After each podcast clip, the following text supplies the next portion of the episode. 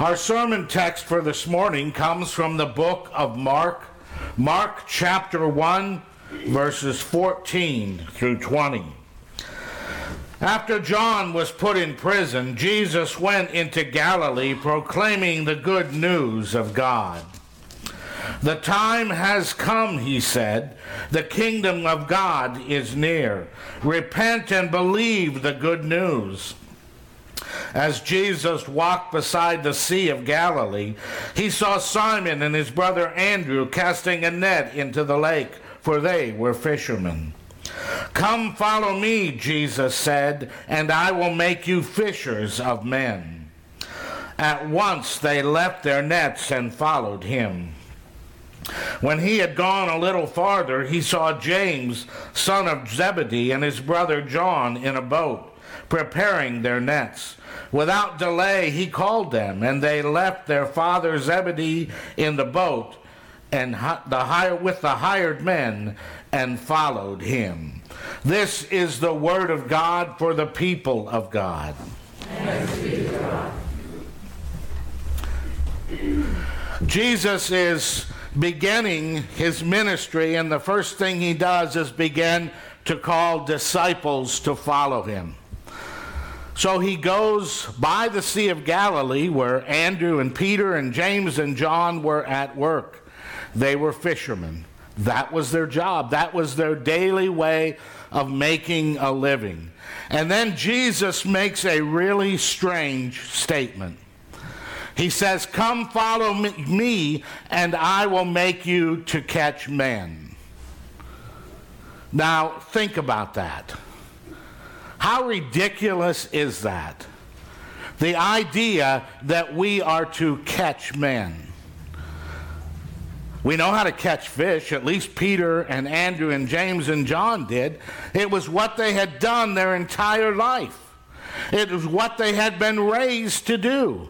And now Jesus comes along and says, I'm going to teach you how to catch men. There's a couple of things I want to unpack with this passage because I think it's very important for us in the church to understand what it is that Jesus is calling his disciples to do. And since he calls us to be disciples of his also, what he is then calling us to do. First of all, he makes a distinction between what they're doing now and what he is going to have them to do. So the first thing Peter er, and Andrew and James and John need to understand is if they follow Jesus, it means there's going to be a change in their life. They're going to have to do things differently. They're going to have to do things in a different way. So, how do they do that? How do you change your life from the way you've always been doing things to doing things God's way? That's one of the key questions we need to ask ourselves as followers of Jesus Christ. How are we doing things? How are we doing the work of God? Now, as I said in the children's message, I have sat through many meetings where conference leadership has brought in people from all over the country and they've told us how to grow our churches. And it hasn't ever worked too well for me. That just may be me. I doubt it, but it may be. But in all of the churches that I've served over 30 years, all of the churches have grown. And I don't think that's because of me. It's not because of my good looks or my great preaching ability or especially my great singing ability. It's none of those things. It's understanding how it is we do what God has called us to do and where the power to do that comes from. Now, if you're going to catch fish, you, first of all, you have to understand what kind of fish you want to catch. Now, if you want to catch trout, I think if I tried one of them fly, I'd be so tied up to, to try a fly rod. It looks fun, it looks great, but I grew up differently. We caught fish pike and walleye and bass. And you had to know which one you were fishing for. If you're fishing for northern pike, now you could catch northern pike on minnows, but that wasn't fun. You had to have some sort of a spinner bait, a daredevil or something like that, that you could throw out there and catch northern pikes and big ones. My theory is if I cast my bait out there three times and I don't get a bite, there's no fish there. That's the way I fish. Probably not the best way to fish, but I've eaten enough fish in my life. Now, when you're fishing for walleye, you can't use a spinner bait. You've got to use minnows. And you better have a strong leader because they're going to come in and they're going to rip that minnow and try and take your line with it. So now, this is the fishing section of the sermon. Bass, you need different bait. So, what are we fishing for? That's one of the main things we need to decide. We need to decide what kind of bait it is that God has called us to fish for, or what kind of fish. Now, everybody thinks that, oh, we're out there fishing for all kinds of fish. Well, the reality of it is that God put this church in this place at this time for a specific reason.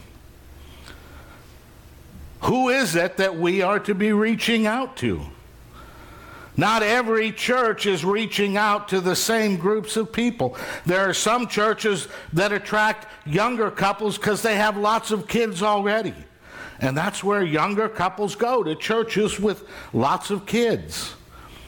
Some churches att- attract older people because they already have lots of older people. So the first thing we need to understand is what are we fishing for? What is it that God calls us to catch? The next thing we need to understand is the bait that we need to use. And when you're fishing for God, there is only one bait that God uses, and that's God's Word. If you proclaim God's Word, if you teach God's Word in your Sunday school and in your Bible studies and in all of the things that you do, God's Word is the foundation of what you do, then people are going to come to you. If you're using something else, it's kind of like what I hear about fishing around here catch and release. I never quite understood catch and release. If I'm going to put the work in, I want to eat it. but some people enjoy that. In the church, we should never be in to catch and release. We should be in to changing the fish's life. Now think about it. For the fishermen, fishing can either be something that's fun or a way of making a living. For the fish, it's everything. It costs the fish everything. And that's the thing we need to understand when we're called to fish for people, for God. We want it to be something that changes everything in their life. If they're coming to hear a nice sermon or, or see a great production or hear great music, that's not going to change their life dramatically. You can do that in the movie theater. Go watch one of these good Christian movies that's just come out. That's not what we're called to do. We're not called to provide entertainment for people. We're called to dramatically change people's lives. Our fishing should cost them everything because it cost us everything. Think about the decision that you made. If you've truly decided to become a follower of Jesus Christ, it affects your entire life. It affects how you do everything. It should. Because when you're caught by God, you give up all that you had and become his follower. You give him the leadership in your life. Now, that's the message we need to give to people. Not that, oh, just, you know, come once in a while and God will love you and everything will be wonderful. Well, everything may not be wonderful. Everything may not be good. But I will guarantee you one thing you'll never go through anything in your life alone if you're caught by God. We'll go with you, God will go with you, other believers will go with you. Because that's one of the wonderful things of being part of those who are God's people. We as a church are in the midst of a very important time in history. Our country has been and is drifting away from God. I used to think slowly. Now I think it's happening faster. As people start to look at the government as their church, as their religion. It was interesting if you listen to um, President Biden's whole ceremony and, and the media and some of the terms that they used, they actually said it was like going to church and hearing a sermon. Huh? It was like sitting in church, and I read that from a number of different people. No, it wasn't. You may have enjoyed it, but if that's what you think church is, there's a problem. Church is about praising God. It's about learning about who we are and what we're called to do as God's people. So we're in the midst of a time in our history where we need to stand up and fish for God and proclaim the gospel of Jesus Christ as it's found in His Word, not as somebody else says it should be. We're called to be followers of Jesus Christ. We're called to make this book, God's Bible, our bait. Because the power doesn't come from us. It's not about how wonderful a speaker you are. It's about the power of the words of God.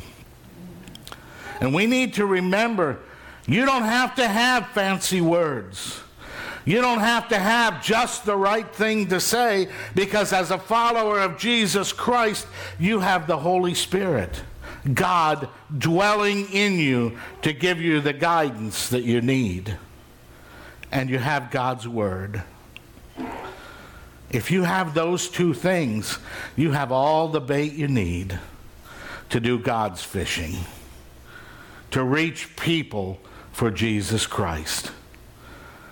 We as a church must be committed to God. We must decide that we are going to be God's people here in this place right now where He's put us. And we're going to spread the news, the good news, the gospel that Jesus Christ came to earth, was born, lived a life just like we do perfectly to show us it could be done. He taught us and instructed us on how to be God's people, and then He gave His life willingly that our sins may be covered by His blood. And after His death, He was raised again to remind us that death no longer has any power over us, for we have been caught by God. Once we are caught by God, we are His. That's the message. That's the hope that we bring to people at this time. Let us spread the message. Let us get ready. It's time to fish. Amen.